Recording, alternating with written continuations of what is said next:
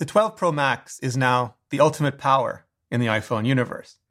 Come on, you knew that was coming. Oh, wait, one second.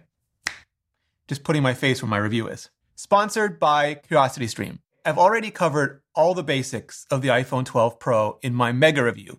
Everything from the new squared off design and finishes to the OLED displays to the camera systems, including Dolby Vision, HDR recording, the A14 Bionic, 5G, MagSafe accessories, all of it. So I won't waste your time just going over it again here. Just make sure you hit the subscribe button and bell and check out that video, my iPhone 12 mini review, which should be up around the same time as this, and all the longer term tests and reviews I have coming your way soon. The iPhone 12 Pro Max is 100 bucks more than the iPhone 12 Pro non-max. Regular, normal, single adjective. And yes, wow, these names are getting cumbersome. I'd love it if we could just distill everything down to iPhone mini, iPhone Air, iPhone Pro, and iPhone Max, but I don't every time get what I want. Anyway, SIM free and flat out, that's 1100 bucks US for 128 gigabytes, 1200 for 256 gigabytes, and 1400 for 512 gigabytes. No one terabyte option like the iPad Pro, at least not yet. But that's it. For everything, all the extras, everything I'm about to go over, the cost differential is just 100 bucks. Just 220 over the 128 gigabyte iPhone 12 non-Pro, non-Max, which is kind of wild. As much as the regular prices have gone up, the Pro prices just haven't. And that's caused some people to look and think the features and prices are just so close. There's not much difference. They can just go with the lower cost version and save 100 bucks. But others to look at them and think the features and prices are so close, there's not much difference. They can just go with the better version for only 100 bucks more. And both are totally valid perspectives but I'm a glass half full type. So I figure if I'm going to go as far as the 12, I might as well go that one more step to 12 Pro, then maybe that one last step to the 12 Pro Max, which is probably exactly why they're all priced this way this year. And I understand, seriously understand, that even $100 more may be way too much for some people, 10% on an already $1,000 phone. But if you really want the size and feature set what with trade ins and installments and upgrade programs, the difference over the course of a year, never mind several years, isn't going to be that much. So if price isn't a concern, it also isn't a huge barrier to jumping up to the iPhone 12 Pro Max.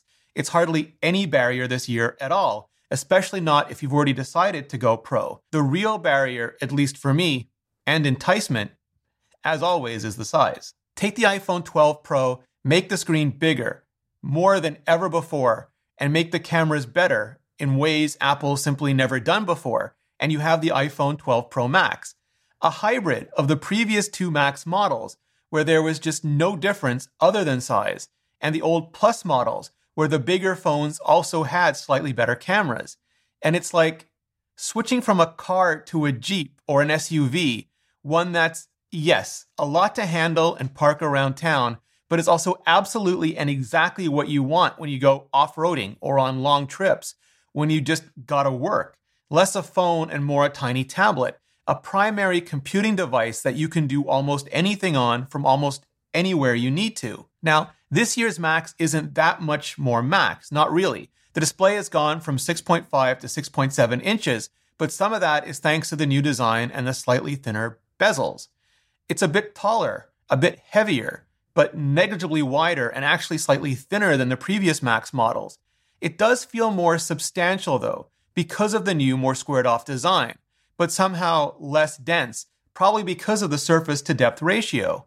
All this to say, if you've been fine with the other Max or Plus iPhones, or any of the similar or even larger sized Android phones, you'll be just fine with the iPhone 12 version. There's also less of a difference between the regular Pro and the Pro Max this year, because instead of a 5.8 inch display like the 10, 10s, and 11 Pro, the 12 Pro has gone up to 6.1 inches like the 10R and 11. So if you've been using a non Max or Plus iPhone, the difference between a 6.1 inch iPhone 10R and 11, even a 12, if you're trying to decide between the two, isn't trivial, but also isn't as extreme as it is from the older, smaller flagship iPhones. Still, while I can hold an iPhone 12 Pro Max one handed, especially if I balance it on my pinky and just finger jitsu some of the basic things that way. To use it quickly, to use it efficiently, To hit all the interface elements in all the corners, I really do need to use two hands. To me, for me, it's absolutely less of that phone and more of that tiny tablet. But for that extra size, I get a ton of extra screen real estate. And the difference isn't so much in pixel count, an extra 246 vertical and 114 horizontal between the Pro and the Pro Max, and only 10 and 6 between the 11 Pro Max and the 12 Pro Max. The difference is mostly physical size. In some cases, depending on the app, that translates into more text on the screen and more items and lists. In other cases, the same, sometimes even less if the app goes for bigger instead of more. And that's what makes the iPhone 12 Pro Max a great choice for anyone who doesn't just want, but needs a bigger display. Because if the default size isn't enough, Display Zoom will let you blow up the regular iPhone 12 interface to a much easier to see size. And accessibility lets you increase text even further while still keeping a good amount of it on the screen at any given time. And yeah, things like videos and games are just always bigger. Not the same as an iPad, even the 7.9 inch iPad mini, because iPads have a much taller aspect ratio of 4 by 3, where modern iPhones are closer to 2 by 1. So iPads remain better at multi column, old school TV, books, and comic books, and iPhones at single column, cinematic video, lists, and messaging. Like previous Plus and Max sizes, the iPhone 12 Pro Max will try to give you a little bit of that iPad flavor in landscape mode, popping up an iPad style split view with a list on the left and details on the right, but it's not always there, not always consistent. And where did the old Plus landscape home screen go? Is it unemployed? In Greenland? iOS 14 picture in picture works terrifically well on the big screen, of course, and makes me long for not side by side apps because of the aspect ratio, but maybe top and bottom apps. And just come on iOS 15, you know you want it too. Overall, though, it comes down to practicality versus productivity. If you find the iPhone 12 Pro Max size just too cumbersome to use, you won't enjoy it no matter how useful it could be. And if it's no problem to handle, then it'll let you handle more than ever. It's funny, computer Twitter has been annoyed by the highest end iPhone pricing for just years, complaining a Mac costs the same as a Mac now, at least a MacBook Air. Photography Twitter, though, has been waking up to this totally different perspective that the iPhone, especially the Pro, and now extra especially the Max, have really good cameras and really, really good video cameras. And they cost only a fraction of the price of most of the new dedicated cameras that have been coming out this summer. Sometimes less than a single lens for one of those cameras. And the iPhone comes with three. Now, I know they're not the same thing. Not at all. Not even remotely. But kinda. Increasingly, the iPhone Pro is finding its way into pro video workflows. Not because it can do everything a DSLR or mirrorless, God, Cinecam can do, but because it can do some things they can't more easily and absolutely less expensively.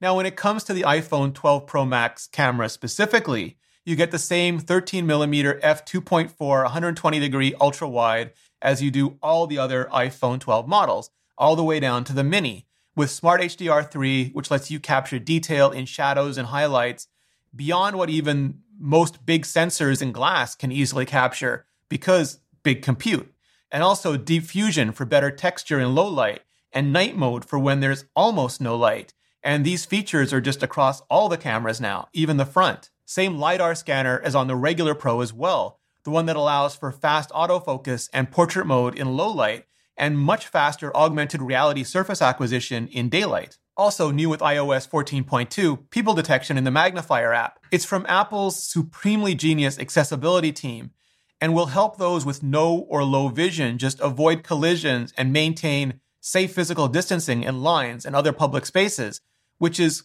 critical during a pandemic. The 26mm f1.6 wide angle camera is where the differences start on the Pro Max. It's got bigger 1.7 micron pixels compared to the 1.4 micron pixels on the regular Pro, which means it can take in more light. The OIS or optical image stabilization is also sensor shift on the Max now, like the IBIS or in body image stabilization you find on higher end dedicated cameras. Basically, instead of the lens just floating to cancel out sensor movement, the sensor itself floats, which is mechanically simpler and, yeah, optically better. It's not something you'll need or maybe even appreciate all the time. I mean, in daytime, it doesn't matter. A potato can take good photos in the daytime. But when it's not quite night mode, that's where the Max shines. And that includes a lot of lower light indoor situations that a lot of us are finding ourselves in these days. Apple has also announced a Pro RAW format for later in the year, which promises the flexibility of RAW with the power of computational photography. Basically, letting you step through and tweak the process. And I can't wait to test this out and see what it can really do. And I'll cover all of that in a follow up review. The 52 millimeter telephoto is not 52 millimeters anymore on the Max. It's 65 millimeters now, which means it has even more compression and less distortion, which can be really nice for portraits and product shots. The downside is instead of an f2.0 aperture, it's an f2.2 aperture, which means it's not as good in low light. Still, I love the way it frames. Because of the length, it steps up to 2.5x, not just 2x like on Apple's previous telephoto camera systems. And it's kind of surprising and delightful how much difference that actually makes. And yet, even though Apple's doing a much better job with Smart HDR and Deep Fusion on digital zoom, I'm still really missing much better optical zoom on iPhones, the kind you're finding on Samsung phones these days. I'm not saying Periscope lens me, but something. I do really love, just all caps love, the natural bokeh you can get off of 65 millimeter though. I mean, portrait mode is fine and computational photography never ceases to fascinate me. But there's just nothing that matches what you get off glass. And all the same things apply to video as well, including the new 4K 60 Dolby Vision HDR mode, high dynamic range. I really, truly, intensely wish Apple had a button on the main camera app to toggle it on and off, like they recently added for the resolution and frame rate. And I'm still waiting on proper Final Cut Pro 10 support, like Judge Judy just slapping her watch.gif gif. But the 10 bit dynamic range is gorgeous. And the 6.7 inch display makes for a terrific viewfinder. I mean, camera nerds like me pay hundreds and hundreds of dollars to slap a SmallHD or similar bigger display on our cameras. And this one is OLED HDR, does real time preview for computational modes. So what you see is what you shoot, and it comes built in, which is just one more thing that helps explain the differences in perceived value. And videography in general is where the bigger size really doesn't matter either, because most cameras are way bigger, some enormously bigger. And by comparison, even the iPhone 12 Pro Max is ridiculously light, and combined with its dynamic range, makes it incredibly easy to get into any space and do almost any type of shot, especially when you use a gimbal or just the new IBIS and stabilize in post. It's not just slick, it's actually sick. That all said, none of these are major differences. They're small, nerdy, interesting things that appeal to me because I love exactly these kinds of small, nerdy, interesting things. They're fresh, they're fun, they let me stretch my creative potential to just think up new things to do. But if nothing I said here interests you, not in the slightest, then you can just scratch camera completely off your max list and decide based on size alone. For me, though, the camera is a decision. I need to shoot a lot more with it, to be sure, but I want to shoot a lot more with it. And so far, I like the telephoto, even if it is a real trade off between length and speed. The wide angle, though, the wide angle is just pure win, at least when it comes to delivering on that promise of more better photos under more wider conditions. You do not understand the power of the A14 Bionic, is what I'd say if I hadn't just completely exhausted my allotment of Star Wars jokes for these reviews.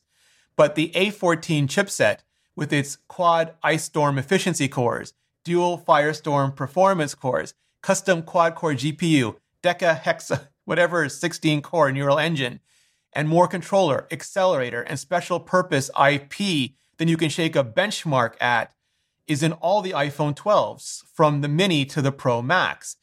And like the Pro, the Pro Max has six gigabytes of memory, which is terrific because iPhones don't have to deal with interpreters or garbage collection or the lack of optimization that comes from having to support just a wide and eclectic range of hardware.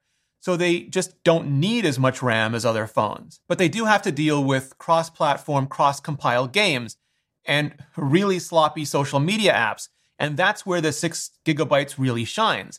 Everything from Twitter to Instagram, and I can only imagine Facebook and Pokemon Go just stay in memory longer and resume without restart far more often. It's only a few seconds difference per jetsomed app switch, but those seconds add up. And I think special relativity has a whole subclause that says observing a relaunch makes seconds feel like minutes. And when you're in a hurry, just basically forever. In terms of performance, the iPhone 12 Pro Max works the same as the non Max, even the mini. And that's incredible because it's better than a lot of laptops these days. And that includes, sure, benchmarks, but things like video rendering from iMovie. It just doesn't get as hot as the mini does while doing it. And that's probably just because of the bigger thermal envelope. And yes, I still use Pokemon Go as my stress test because yes, it still hits the screen, processor, wireless, GPS, basically everything that radiates harder than anything else anywhere nearly as fun. And after five hours, the iPhone 12 Pro Max was still at 75%. That compares to 70% for the iPhone 12 and iPhone 12 Pro and 50% for the iPhone 12 mini, which is probably just the size of the iPhone 12 Pro Max's battery. Apple rates the iPhone 12 Pro Max at 20 hours for local video, 12 for streaming, and 80 for audio. That's 3 hours, 1 hour, and 15 hours more than the regular Pro, and 5, 2, and 30 hours more than the Mini. It's also the same as Apple rated the iPhone 11 Pro Max, though in my tests, at least so far, the iPhone 12 Pro Max doesn't last quite as long. Part of that might just be the extra efficiency of the A14 not completely trading off against the smaller battery size necessitated by the thinner build, the new MagSafe system, and a lot by the new Qualcomm X55 modem and the 5G that comes with it. I only have FR1, frequency range 1, where I live, the low and mid bands, but I get roughly two times faster speeds in LTE at the cost of slightly higher battery drain. If you're one of the few who have FR2, frequency range 2 in the US, the high bands, typically called millimeter wave, it'd likely be slightly higher. And PSA, yes, you can't do 5G on dual SIM, not yet, because Qualcomm wrote the feature down on the spec sheet, but hasn't actually shipped it yet, all shilling to the contrary notwithstanding. Something iPhone users are discovering, but Android users have been complaining about for months already. Apple is, though, apparently pushing hard for it to be shipped soon. The Pro Max, like all the other iPhones 12, works with the new MagSafe magnetic inductive charging system, including the new MagSafe Duo, which is coming out right about now. It can also fast charge up to 50% in 30 minutes with Apple's new, but not included in the box, 20 watt AC adapter. And yeah, I'd absolutely love a next generation MagSafe smart battery for the iPhone 12 Pro Max as well.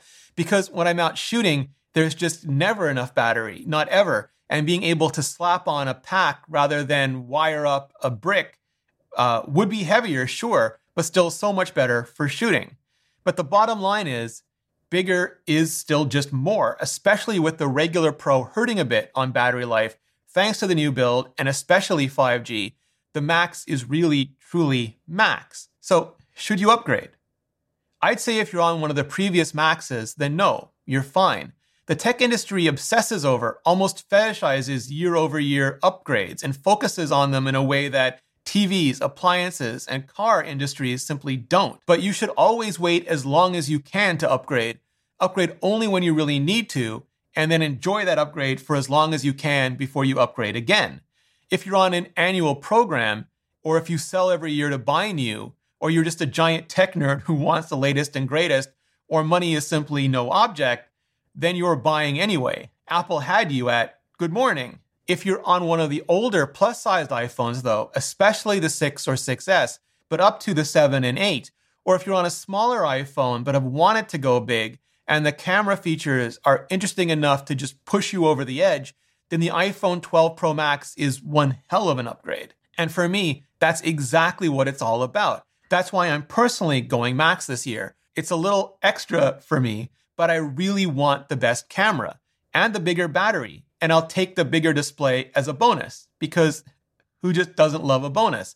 Especially with Nebula, the streaming platform I'm building along with my education creator friends, Alex, a low spec gamer, Jordan Harrod, TechAltar, EposVox, Real Engineering, Real Science, and just so many more. It's a place where we don't need to worry about demonetization or the tyranny of the click through rate or watch time or algorithms or ads where you can find all of my videos just completely ad free, including the new podcast I've started with Georgia Dow, Apple Talk, which has a bonus topic only available on Nebula.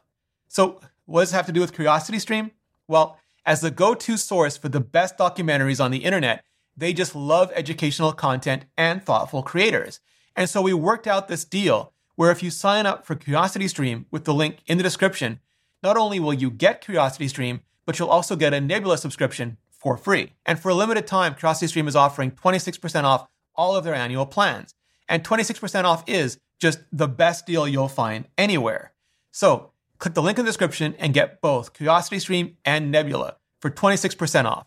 Or you can go to curiositystream.com slash Rene Ritchie. It's a great way to support this channel and educational content directly for just $14.79 per year. Per year.